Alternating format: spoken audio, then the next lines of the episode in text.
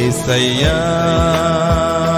నా హృదయ సింహాసనం నీకితమయ్యా.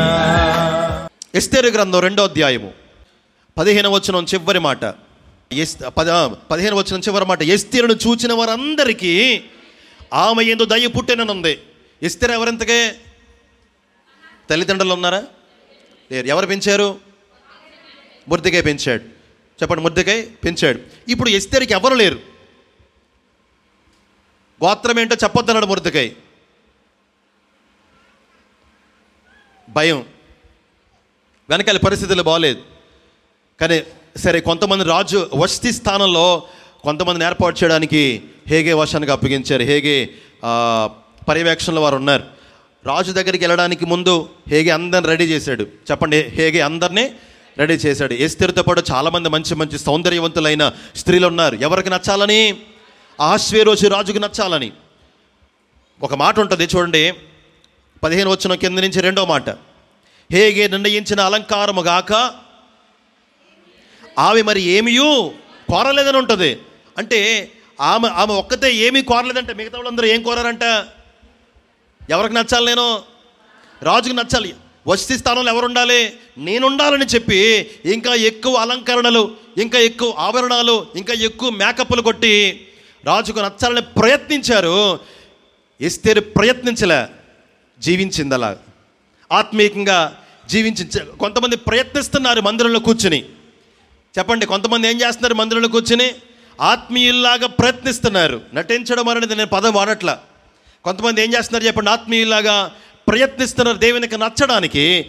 ఎస్తేరు ప్రయత్నించలేదు, ఆత్మీయురాల్లాగా జీవించింది, బ్రతికింది. ఆమెను చెప్పండి.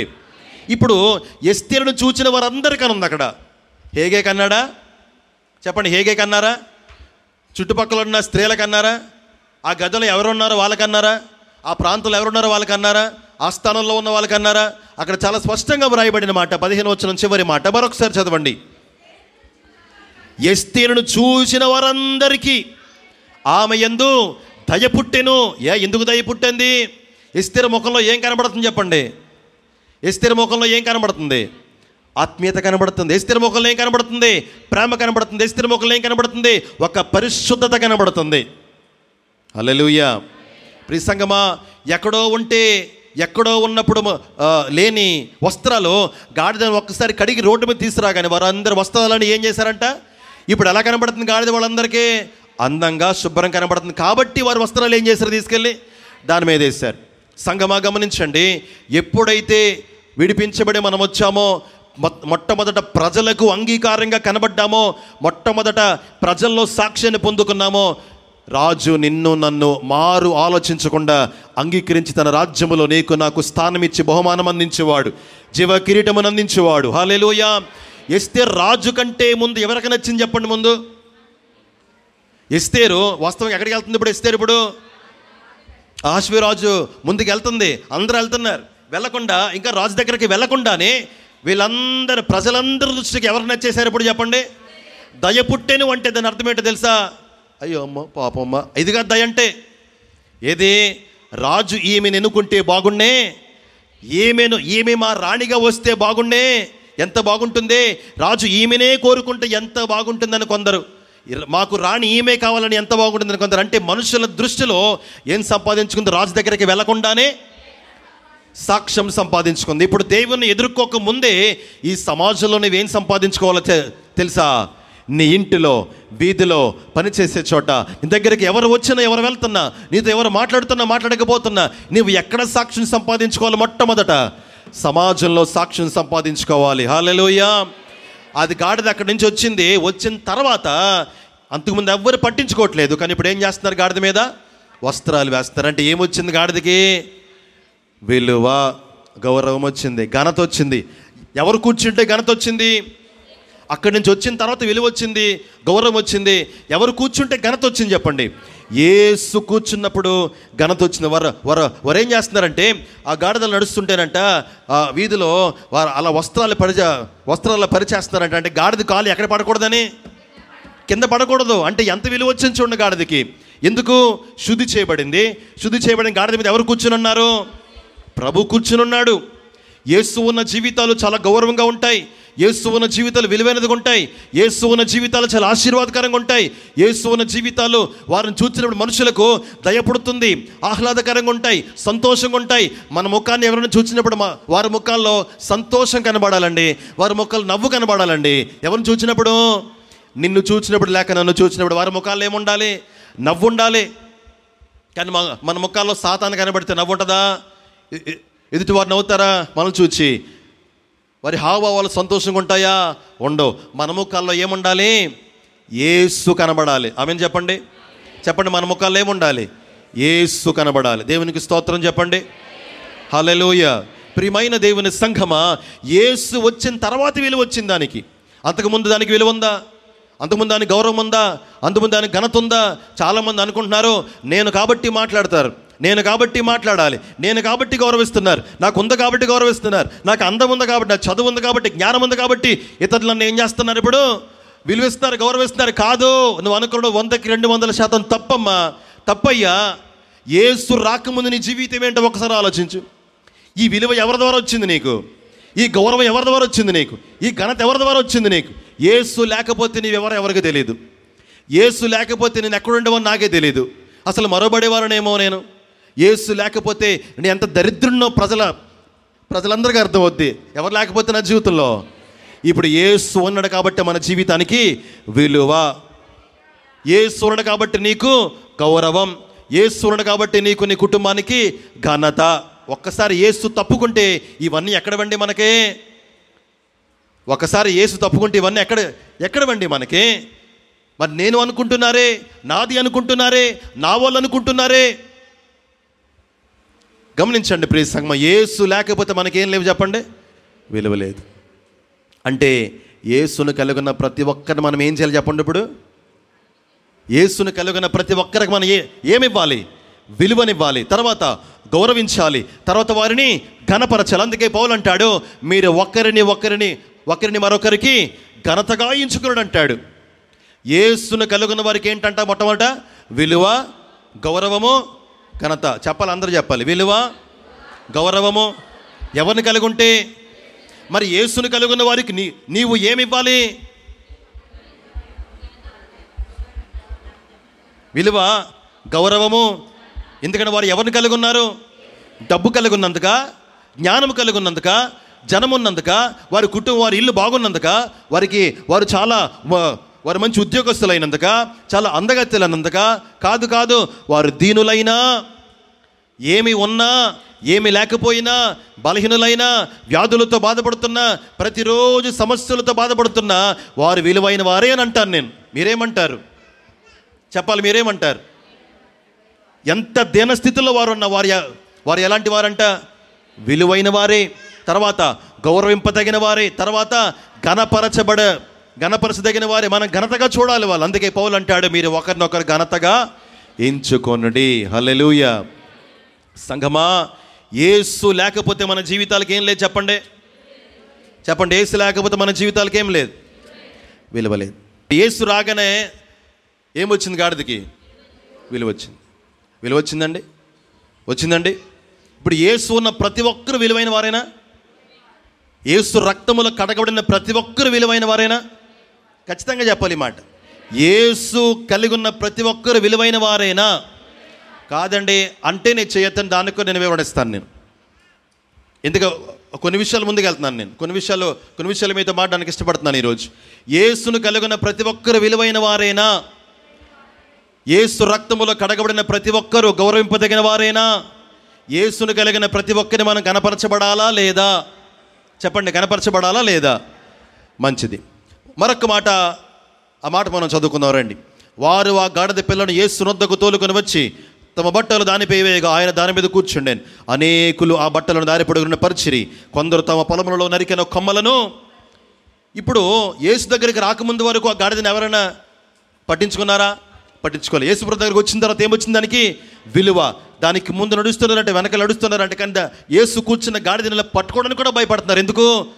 ఎవరున్నారు వారి జీవితంలో? ఎవరున్నారు గాడిద మీద? కింద నడవకూడదని ఏమేశారు? ఇంకా మరలా బట్టలు వేసారంట, పక్కనే మట్టలు వేసారంట. ఏ మట్టలో?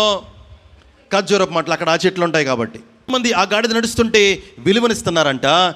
ఎందుకు? యేసు అన్నాడు కాబట్టి. యేసు కూర్చున్న గాడిద, యేసు కూర్చున్న జీవితం, యేసు ఉన్న జీవితం కాబట్టి విలువ లేనిదిగా చూడలేదు. ఆ గాడిద మామూలు నేల మీద నడవకూడదని చెప్పి ఏమేస్తున్నారు? అక్కడ వస్త్రాలు వేస్తున్నారంట. వెంటనే అందంగా ఉంటుంది, ఆ వీధంతా అందంగా ఉండాలని చెప్పి మట్లు కోసారంట. మట్లు కోస్తూ ఆయన వెళ్తుంటే పెడుతున్నారంట. మరి ఇప్పుడు యేసు ఉన్న జీవితాలు విలువైనవేనా? ఖచ్చితంగా. చివరికి ఒక మాట చెప్పండి నాకు. మరలా చెప్పండి. మరి తల్లిదండ్రులు లేని వారిని, విధవరాండ్రని విలువలేని ఎందుకు చూస్తున్నారు మీరు? తల్లిదండ్రులు లేని వారిని, పిల్లల్ని, విధవరాండ్రని, బలహీనలైన వారిని ఎందుకు విలువలేనిదిగా మీరు చూస్తున్నారు? మందిరంలో చెప్పండి ఒక మాట. కీర్తనల గ్రంథంలో ఒక మాట ఉంటుంది, తీయండి, అందరూ తీయండి. కీర్తనల గ్రంథం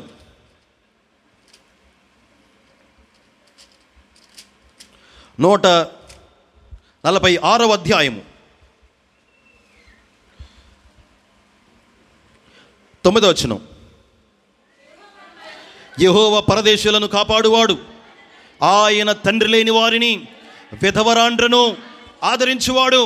దానిపైన ఒక మాట ఉంది, 8 వచనం, రెండో మాట, యెహోవా కృంగిన వారిని.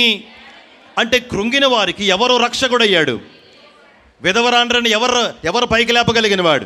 విధవరాండ్రకి ఎవరు అండగా నిలబడ్డారు? తల్లిదండ్రులు లేని వారి కంటే కృంగిన వారికి వారి పక్షాన్ని ఎవరు నిలబడ్డారు? అంటే వారు విలువైన వారా కాదా? మరలా చెప్పాలి మాట. పురుషులు చెప్పాలి మాట. గట్టిగా చెప్పలేకపోతున్నారు ఏంటండి? ఇంకా కొంచెం బిగ్గరగా చెప్పాలి. తల్లిదండ్రులు లేని వారు, విధవరాండ్రు విలువైన వారా కాదా? విలువైన వారు.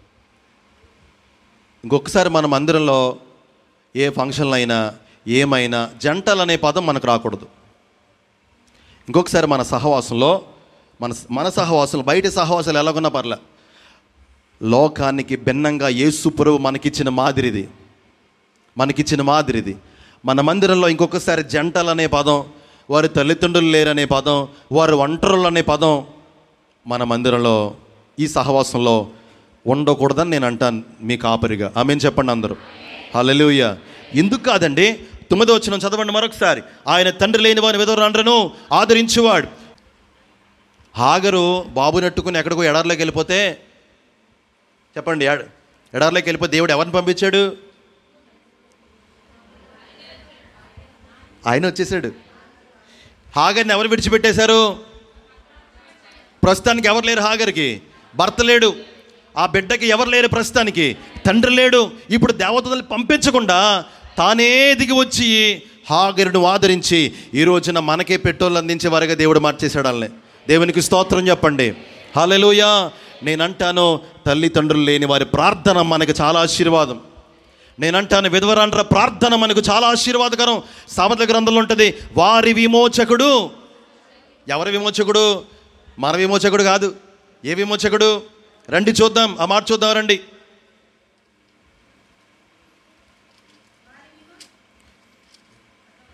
ఇరవై 23 అధ్యాయము 11వ వచనం చదవండి మొట్టమొదట. వారి విమోచకుడు బలవంతుడు, ఆయన వారి పక్షమున నీతో. ఎవరితో వ్యాజ్యమాడతాడు దేవుడు? ఎవరితో? వారితో అనలేదు అక్కడ. ఎవరితో? నీతో, నాతో వ్యాజ్యమాడతాడు దేవుడు. ఎవరి గురించి? పైన వచనములో ఉంది చూడండి. పురాతనమైన పులిమేర రాతిని తీసివేయకుము, తల్లిదండ్రులు లేని వారి పొలములోనికి నువ్వు. ఎవరు లేని వారికి? తల్లిదండ్రులు లేని వారి పొలములోనికి, పితరులు లేని పొలముల్లోనికి, భర్త లేని పొలములోనికి మనం వెళితే సాక్షాత్తు దేవుడే ఎవరితో వ్యాజ్యమాడతాడంట? మనతో కాదు. ఖచ్చితంగా మాట చెప్పాలి. ఎవరితో? నాతో. నేను ఎవరికైనా తల్లిదండ్రులు లేని వారికి, భర్తలు లేని వారికి విరోధంగా మాట్లాడినా, అన్యాయం చేసినా, విరోధంగా ఆలోచించినా, విలువలేనిదిగా చూచినా వారి పక్షమున ఉన్న దేవుడే వెంటనే నా పక్షమున ఉండడో, నాతో ఏం చేస్తాడు ఆయన? అంత్యష్టం తల్లిదండ్రులు లేని వారన్నా, విధవరాండ్రన్న దేవునికి, నా గొప్ప దేవునికి స్తోత్రం చెప్పండి. హల్లెలూయా. అందుకే ఈరోజు నుంచి మందిరంలో జంటలనే పదం రాకూడదు. ఏ కార్యక్రమాలు అయినా సరే ఏం రాకూడదు చెప్పండి. మీరేమనుకున్నా పర్వాలా, వారి ప్రార్థన మాకు ఆశీర్వాదం, సంఘానికి ఆశీర్వాదం. దేవునికి స్తోత్రం చెప్పండి. హల్లెలూయా. నీవు ఇచ్చే విలువ కంటే నా దేవుడు వారికి ఇచ్చే, అందరికి ఇచ్చే విలువ చాలా ఆశీర్వాదకరం, మిన్నైనది, విలువైంది. దేవునికి స్తోత్రం చెప్పండి. అందుకే దేవుడు అన్నాడు, ఒక మంచి గాడిద ఉంది తీసుకురండి అని చెప్పలా. దేవుడు అన్నాడు, అక్కడ ఒక గుర్రాన్ని కడిగి పెట్టారు తీసుకురండి అని చెప్పలా. ఏమన్నాడు దేవుడు? ఇప్పుడే కడిగి పెట్టారా గాడిని తీసుకురండి అని చెప్పలా. ఏమన్నాడు నా ప్రభువు? ఏమన్నాడు నా ప్రభువు? అందరు విడిచిపెట్టేశారా గాడిదని, అదే నాకు కావాలి. కనీసం యజమానుడు కూడా పట్టించుకోవట్లే, నాకు అదే కావాలి. మనుషులు విలువైనదిగా చూస్తున్న నాకు వాళ్ళే కావాలి. 146 రోజు మరలా చదువుదామాట, 9వ వచనం చదవండి. అందరూ చదవాలన్నమాట, అందరూ కలిసి చదవాలన్నమాట, అందరూ కలిసి చదవాలన్నమాట. 146 అధ్యాయం 9వ వచనం. యెహోవా పరదేశులను కాపాడువాడు. అందరూ తీసుకున్నాక చదవండి, అందరూ కలిసి చదువుదాం. నేను చెప్తున్నప్పుడు అప్పుడు మనందరూ స్టార్ట్ చేద్దాం. పురుషులందరూ, పెద్దలందరూ, యవనస్తులందరూ, స్త్రీలందరూ ఈ మాట చెప్పాలి. వృద్ధులు, విధవరాండ్రు కూడా ఈ మాట గట్టిగా చెప్పాలి, పౌరుషంగా చెప్పాలి ఈ మాట. తల్లిదండ్రులు విధవరాండ్రు అన్నప్పుడు మరి భక్తిహీనులు ఎందుకు వచ్చారంట? భక్తిహీనుల మార్గాల్లో వంకర మార్గంగా చేసేస్తానన్నాడు. తల్లిదండ్రులు లేని పిల్లలు వచ్చారు, విధవర భర్త లేని వాళ్ళు వచ్చారు. మరి భక్తిహీనులు ఎక్కడి నుంచి వచ్చారు? పైనున్న వీరికి విలువను ఇవ్వని వారు, వాక్యాన్ని కలిగి తెలుసుండి కలిగి లేని వారంట వీళ్ళు. వీళ్ళెవరంట? వీళ్ళెవరినిగా సంబోధించాడు నా ప్రభు? భక్తిహీనులు. ఈరోజు నుంచి ఎవరిని గౌరవించాలి చెప్పండి? మనం తల్లిదండ్రులు లేని పిల్లలను. వారికున్న బలం మనకు కూడా లేదండి. సమర్థ గ్రంథం దేవుడు మహాజ్ఞాన ద్వారా దేవుడు చెప్తాడు, వారి జోలికి వెళ్ళొద్దు, వారి విమోచకుడు బలవంతుడు. సజీవుడు అనేది వేరే చోట. వారి విమోచకుడు, అక్కడ నీ విమోచకుడు అనలా. ఏమన్నాడు నా ప్రభువు? వారి విమోచకుడు బలవంతుడు, ఆయన వారి పక్షమున. ఎవరితో అది చెప్పాలి? మెయిన్ ఎవరితో? నీతో వ్యాజ్యమాడును. అది నువ్వైనా సరే, ప్రార్థన చేస్తున్న నువ్వైనా సరే, వాక్యము తెలిసిన కలిగిన నీవైనా సరే, వారి పక్ష నీతో దేవుడు వ్యాజ్యమాడతాడు. జాగ్రత్త. కట్టబడిన స్థితుల్లో ఉన్నవారిని నా ప్రభు ఇష్టపడ్డాడు, తీసుకురమ్మన్నాడు. గాడిద మీద కూర్చున్నాడు, యెరూషలేములో ప్రవేశించాడు. ప్రజలందరూ మాకు రాజు నీవయ్యా అన్నారు. కానీ యేసు ప్రభుకి తాత్కాలిక రాజు ఉండడం ఆయనకి నచ్చదు. ఆయన వచ్చిన ఉద్దేశం కూడా అది కాదు. ఆయన వచ్చిన ఉద్దేశం శాశ్వత రాజ్యాన్ని మనకు అందించడానికి, శాశ్వత రాజుగా ఆయన మనకు ఉండడానికి లోపలికి వెళ్ళారు. ఇప్పుడు స్తుతించారు ప్రజలందరూ, ఈయనకి మహిమ కలుగునుగాక, జయము, హోసన్నా అని పలికారు. కొన్ని దినాల తర్వాత ఆ ప్రజలే, ఆ నోరే ద్వంద్వ జీవితాల మన గొర్దు సంగమా. నా ప్రభువు మరలా అప్పుడు మా రాజుగా యెరూషలేము తూర్పు గుమ్మము నుండి వెళ్ళాడు. ఇప్పటికింకా అప్పుడు మూసివేయబడిన గుమ్మం ఇప్పటికింకా తెరబడలే, మూసివేయబడే ఉంది. ఇన్ని సంవత్సరాలుగా, ఇన్ని శతాబ్దాలుగా, 2 యోగాలుగా అలాగే ఉంది ఆ డోర్. ఎవరూ తెరవట్లే. ఎప్పుడు తెరుచుకుంటా తెలుసా? అప్పుడు లోపలికి వెళ్ళిన రాజు, నా రాజు మహారాజుగా రాబోతున్నాడు త్వరలో. అప్పుడు ఆ ద్వారం మరలా తెరుచుకుంటుంది. అప్పుడు యెరూషలేములో సియోని నివాసులారా, ఇందాక ప్రవచన వాక్య భాగం, సియోని నివాసులారా, యెరూషలేము వాసులారా అంటే ఎవరో? నీవు నేనే. సియోన్ అంటే ఎవరో? నీవు నేనే. ఎలా ఏం చేయాలి మనం? అప్పుడు సంతోషించాలి, ఉత్సాహించాలి, సంతోషం గంతులు వేయాలంట ఆ మహారాజును ఎదుర్కొంటున్నప్పుడు. దేవునికి స్తోత్రం చెప్పండి. హల్లెలూయా. కట్టబడిన స్థితిలో ఉన్నవేమో కావాలా? దేవునికి నీవే కావాలి, దేవునికి నీవే కావాలి. విడిచిపెట్టేశారా? నువ్వే కావాలి దేవునికి. నీకోసం వచ్చాడు ఆయన, మనకోసం, నా కోసం వచ్చాడు ఆయన. మనుషులు ఎవరు పట్టించుకోవట్లేదా? దేవునికి నువ్వే కావాలి. ఖచ్చితమైన ఒక మాట, అది ప్రభువుకు కావాల్సిందని చెప్పండి. ఒక రోషం కలిగిన మాట నువ్వు చెప్పుకోవాలి ఈరోజు. అయ్యా, నువ్వు నన్ను కావాలన్నావు నాయన అని చెప్పండి. కళ్ళు మూసుకుని అడుగుదామా, ప్రభువా నేను వచ్చేస్తున్నాను నీ దగ్గరికి, నన్ను కోరుకున్నావా నువ్వు? నా జీవితం విలువలేనిదే, విడిచిపెట్టేసిన జీవితమే, ఎవరి మన్ననలు పొందని జీవితమే. ఇప్పటిదాకా బలహీనంగానే నన్ను చూచారే ప్రజలు, ఈరోజు నువ్వు నన్ను కోరుకున్నావు. ఏం పర్వాలా, జీవము కలిగిన దేవుడు నిన్ను ఇష్టపడుతున్నాడు ఈరోజు. జీవము కలిగిన దేవుడు నిన్ను హత్తుకోవడానికి ఆశపడుతున్నాడు ఈరోజు.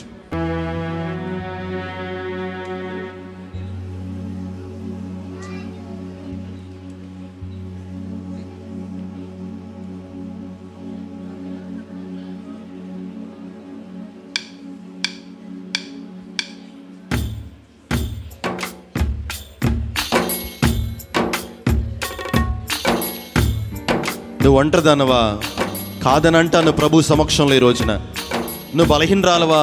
కాదనంటన్నా ప్రభు సమక్షంలో ఈ రోజున. నేను నా యేసు చెప్తున్న మాట, నువ్వు ఒంటరిదానవు కాదు, బలహీనరాలవు కాదు, విడిచిపెట్టబడిన వాడవు కాదు, నీ కొంచెం బలహీనమైనది కాదు సంగమా. నువ్వు బలవంతుడవు. ప్రియమైన పురుషులారా, నువ్వు బలవంతుడవు, మీరు బలవంతురాలు. సహోదరి సహోదరుడా,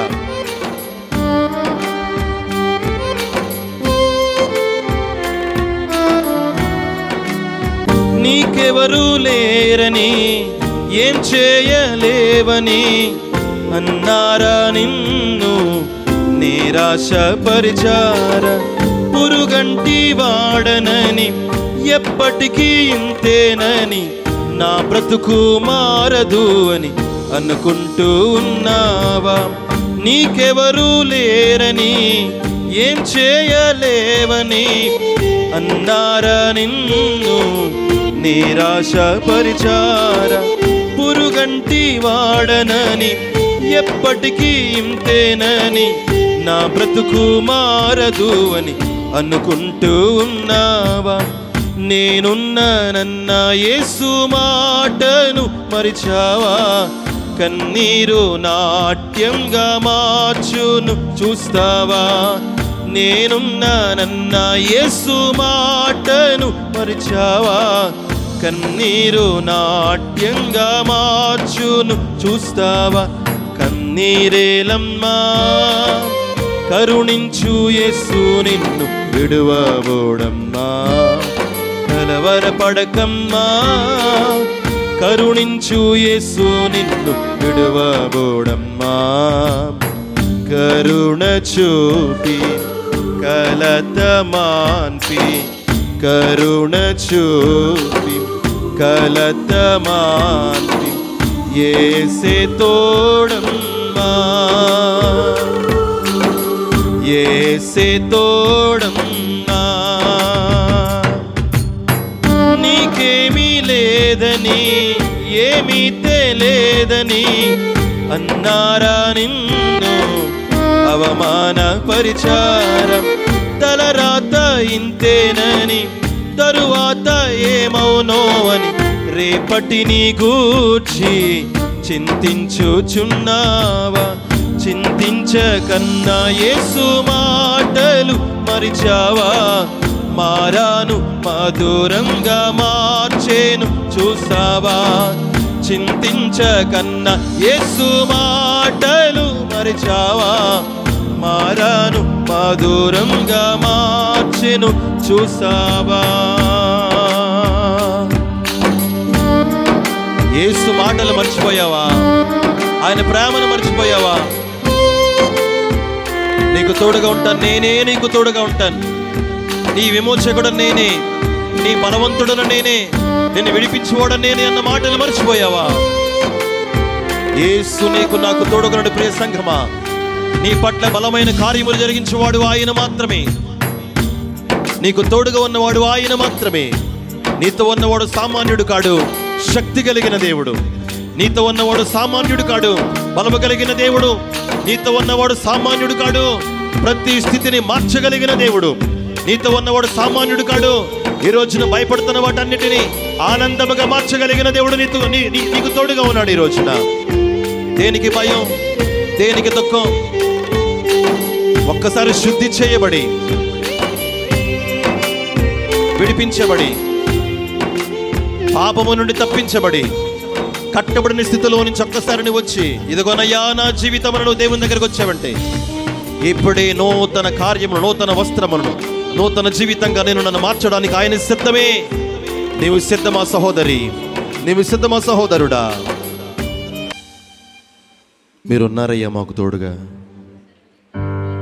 ఎంత భయంకరమైన పాపంలోకి వెళ్ళిపోయినా ఎవరంటారు నా దగ్గరికి రాని మనుషుల్లో? లోకానికి భిన్నమైన మనస్తత్వం నా ప్రభు అనేది. నీలా మేము బ్రతకాలి, నీలా జీవించాలి, నీలా మాట్లాడాలి, నీలా ఆలోచించాలి. కట్టబడిన స్థితుల్లో, భయంకరమైన స్థితుల్లో నుంచి కూడా నన్ను ఇష్టపడుతున్నారు, సంఘాన్ని ఇష్టపడుతున్నారు. ఇక్కడ కూర్చున్న ఎవరితోనైతే మాట్లాడే వారిని ఇష్టపడుతున్నారు. మీరు ఇష్టపడుతుండగా మాకు ఇక సంతోషమే, ఇక ఆనందమే, ఇక లేచి నీ దగ్గరికి రావడానికి ఇష్టపడుతున్న సంఘాన్ని మీరు ఒక్కసారి దర్శించండి.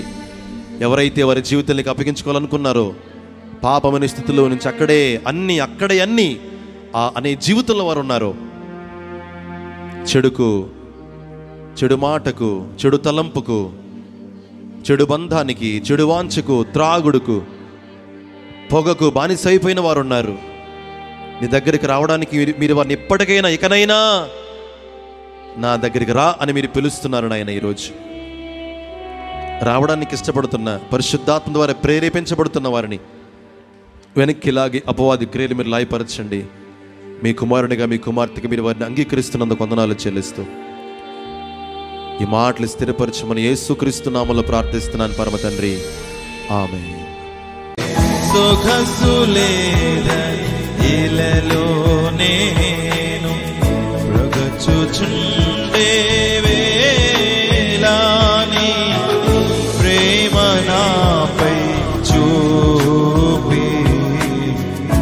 ఆదరించితివే.